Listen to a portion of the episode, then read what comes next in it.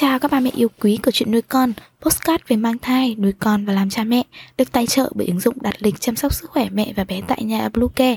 Mình là Ngân. Hôm nay trong chuyên mục về trẻ sơ sinh và trẻ nhỏ, chúng ta sẽ cùng nhau đi tìm hiểu về hội chứng rung lắc ở trẻ sơ sinh. Chúng mình sẽ quay trở lại ngay sau đây. Ba mẹ hãy tải ngay app Bluecare để đặt lịch tắm bé, điều dưỡng vú em, chăm sóc trẻ sơ sinh, xét nghiệm và điều trị vàng da cho bé tại nhà, nhắc và đặt lịch tiêm chủng. Ngoài ra, Bluecare còn cung cấp các dịch vụ xét nghiệm níp lấy mẫu tại nhà, massage mẹ bầu, chăm sóc mẹ sau sinh, thông tắc tia sữa, hút sữa và rất nhiều dịch vụ y tế tại nhà khác.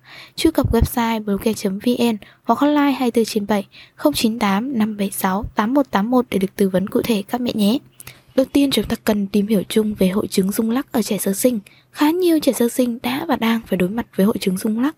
Tình trạng này xảy ra phổ biến ở trẻ nhỏ dưới hai tuổi, đặc biệt là các bé khoảng từ sáu đến tám tháng tuổi. Bởi vì cơ thể của bé chưa cứng cáp như người trưởng thành, các bộ phận trong đó có não bộ chưa thực sự hoàn thiện. Khi bé bị rung lắc thường xuyên, não bộ sẽ là bộ phận chịu nhiều tổn thương nghiêm trọng nhất. Cụ thể, khi hội chứng rung lắc trẻ sơ sinh xảy ra, não bộ rất dễ va chạm với xương sọ, có thể để lại những tổn thương cực kỳ nghiêm trọng. Như vậy, sức khỏe cũng như sự phát triển não bộ của trẻ có nguy cơ bị đe dọa.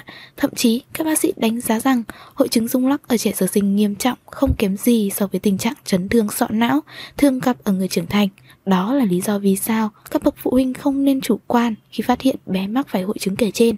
Các bác sĩ cho biết, thói quen đung đưa, vỗ về trẻ sơ sinh của cha mẹ, người thân là nguyên nhân hàng đầu khiến trẻ mắc hội chứng rung lắc. Khi dù bé ngủ, nhiều người có thói quen đưa võng, đưa nôi mạnh để em bé nhanh chóng chìm vào giấc ngủ. Tuy nhiên, họ không biết rằng hành động này lại khiến não bộ của bé bị tổn thương. Đối với trẻ sơ sinh, việc bế xốc trẻ hoặc tung hứng cũng tiềm ẩn nguy cơ gây ra hội chứng rung lắc ở trẻ sơ sinh. Bên cạnh đó, tình trạng này có thể xuất hiện nếu bé không may bị ngã, gặp chấn thương ở đầu. Như vậy, các bậc phụ huynh cần lưu ý chăm sóc trẻ cẩn thận để hạn chế nguy cơ xuất hiện hội chứng rung lắc. Về dấu hiệu của hội chứng rung lắc ở trẻ sơ sinh, điều đáng quan tâm nhất đó là dấu hiệu khi trẻ mắc hội chứng rung lắc.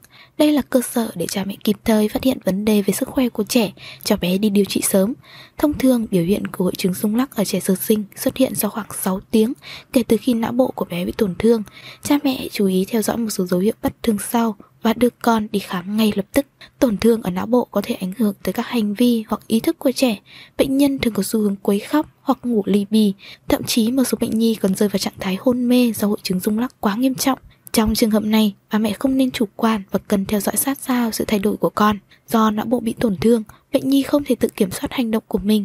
Chính vì thế, bé ăn ít sữa hơn so với bình thường, dễ bị sặc, chớ. Ngoài ra, cơ thể của bé bắt đầu có dấu hiệu tím tái, co giật, kèm theo đó là những cơn thở mạnh. Nếu không phát hiện và điều trị kịp thời, bệnh nhân có nguy cơ tử vong vì hội chứng rung lắc ở trẻ sơ sinh. Về biến chứng thường gặp của hội chứng rung lắc, không thể phủ nhận rằng hội chứng rung lắc ở trẻ sơ sinh rất là nghiêm trọng. Bé sẽ phải đối mặt với nhiều biến chứng xấu, trong đó sự phát triển về thể chất, trí tuệ của trẻ sẽ chịu ảnh hưởng nặng nề nhất. Các bác sĩ cho biết, hội chứng rung lắc ở trẻ sơ sinh là nguyên nhân khiến trẻ kém phát triển về thị giác, thính giác. Điều này ảnh hưởng không nhỏ tới cuộc sống sinh hoạt trong tương lai của con.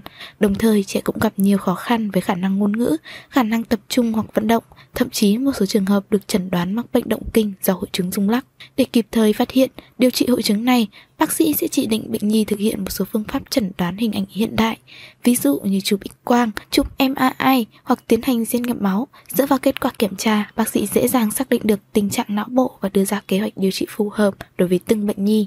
Về kinh nghiệm điều trị cho trẻ mắc hội chứng rung lắc, tùy vào triệu chứng rung lắc ở trẻ sơ sinh, bác sĩ sẽ có phác đồ điều trị dành riêng cho từng bệnh nhân.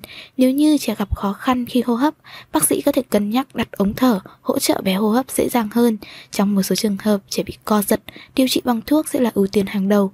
Đặc biệt khi bé co giật, cha mẹ cần đảm bảo con không cắn vào lưỡi. Điều này khá là nguy hiểm đối với trẻ. Nếu như phát hiện tình trạng phù nề hoặc chảy máu não, bệnh nhi cần được tiến hành phẫu thuật kịp thời. Càng để lâu, sức khỏe của bé sẽ càng chịu nhiều ảnh hưởng xấu và có thể tử vong bất cứ lúc nào.